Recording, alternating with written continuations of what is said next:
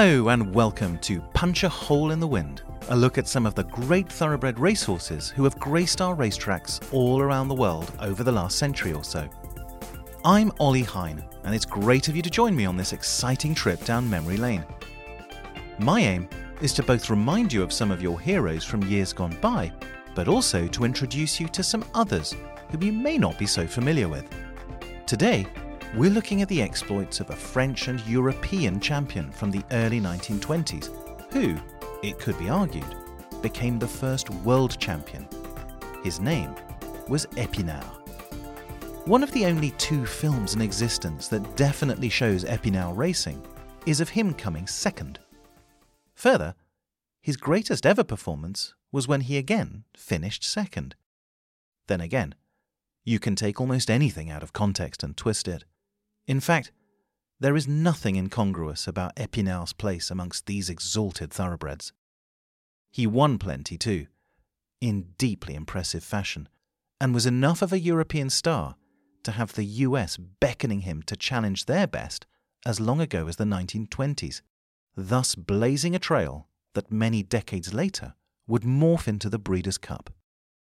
Owned and bred by Chanel co founder Pierre Wertheimer, Epinard French for spinach, was an underwhelming yearling. But he was sent into training with French based American Eugene Leigh. At the start of his two year old season, they weren't sure what to make of him. By the end of it, he was champion European two year old against an outstanding crop of peers. It started in Deauville in the Prix Yacowlef, primarily against a two year old, whom leading trainer Willie Pratt swore was his best, and Epinard gave him a five length panning.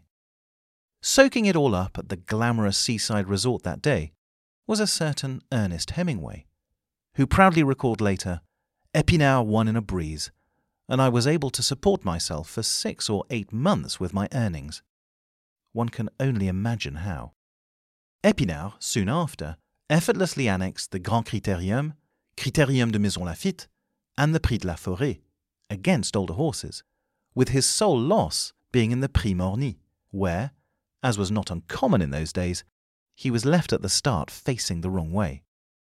By age three, Epinard was an imposing, muscular, and handsome chestnut, but he had not been entered in the classics on either side of the channel, partly because his speed suggested he would never stay for a derby distance anyway.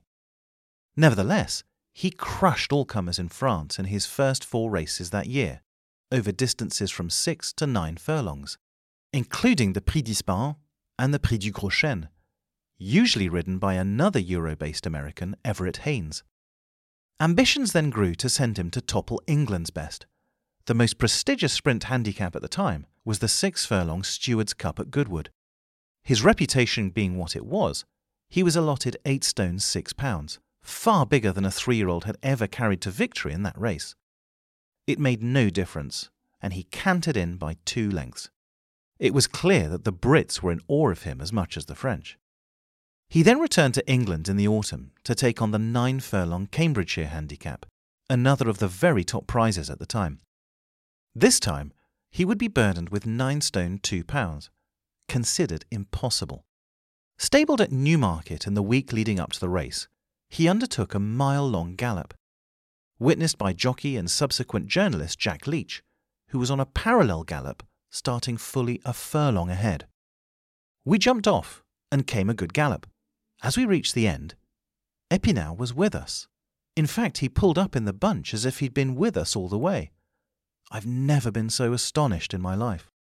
Epinard, in fact, didn't win the Cambridgeshire, although he should have.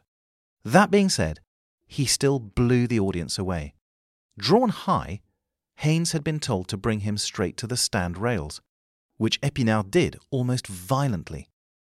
Haynes then let him go, and Epinard was fully six lengths clear, and with his swerving had gone so much further than his competitors. He was caught right at the death by Verdict, carrying nearly two stone less, and who would go on to win the Coronation Cup the next year. Even in defeat, the audience knew what they had witnessed, with the word astonishing mentioned liberally. The performance, by common consent, stamped Epinard as the best three year old in the world up to a mile and a little over, wrote the no nonsense Bloodstock Breeders Review. The US racing scene agreed and wanted to see more. To that end, a series of international races were set up between the European champion and the cream from across the pond. As usual, it was the European horse who had to travel. It wasn't so easy in those days, but after some negotiating, Epinard and his team set sail in July 1924 from Cherbourg on the Berengaria, whose owners had adapted part of the ship to accommodate their special cargo. Indeed, Epinard was big news at the time, and there were daily cables sent from the ship to the press to keep the public up to date. If the New York Times was anything to go by, the Americans were mostly amused that Epinard was being accompanied by 40 barrels of Evian spring water to quench his thirst on the journey. Bearing in mind the horse was originally born near Bordeaux, they speculated mischievously, why was he not being given wine? Thus, as a four year old, after a long sea crossing, Epinard took in four races, all on dirt that he clearly loathed, and with increasingly sore hooves, which were abnormally prone to getting thrush infections. He ran against sprinters over five furlongs, then milers, and finally against middle distance horses over 10 furlongs. Despite giving lumps more weight to carry, he came a close second in all of them, with the Americans realizing that despite these defeats, he would patently have won on turf, if not in agony.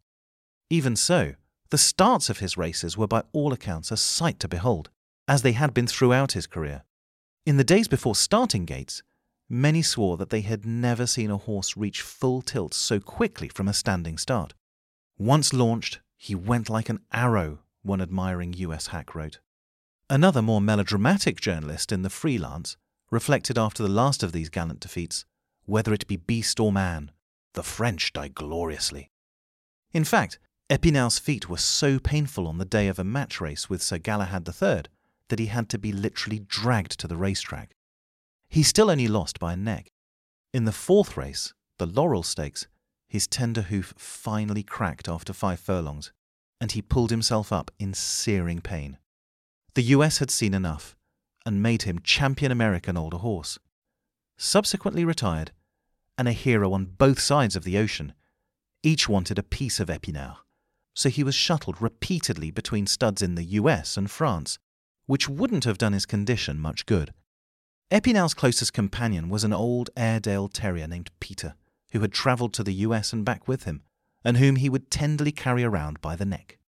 His immediate output was unspectacular, although it is pleasing to note that many, many generations down the line, his distant, direct ancestor, Goldikova, would carry those same famous Wertheimer colours to victory in three successive Breeders' Cup miles. Years later, doubts swirled about Epinard's death. Initially, it was thought that the Germans had commandeered him post invasion in 1941 and had worked him to death as a cart horse near Chartres. A harrowing enough tale, and one announced by French radio in 1942. But it was then thought that the eyewitness, a policeman and racing fan, may have been mistaken. So, racing historian John Harvey dug deeper. Dunkirk, spring 1940. A never ending grey beach, smothered in a colossal, retreating British land force. Pincered on the coastline with limited protection from an equally under pressure French army, and with a huge Nazi war machine bearing down remorselessly. On the shore, in amongst hundreds of thousands of desperate soldiers, were countless horses, and one of them, more likely than not, was Epinard. Stolen from his stud, and doubtless still in pain from his sensitive hooves that never really recovered, the gentle twenty year old stallion would likely have been filled with fear and confusion. With a flotilla of fishing boats soon to appear from England, a miracle would eventually arrive for the soldiers. But sadly, there was no miracle for Epinard. We cannot know whether in his last moments, before likely becoming a meal to starving soldiers, he still remembered those glorious performances of 17 years before. But moved as we are by this haunting image, we can only hope that his end was quick, respectful, and merciful. It was the very least that this pioneering champion deserved. To find out more about this wonderful horse and other greats from the past, check out my book, Punch a Hole in the Wind, out now and available online and in bookshops. Next time, we'll go to a different part of the world and explore the exploits of another great horse from another era who could punch a hole in the wind. But until then, this is Ollie Hine signing off and saying thank you for listening.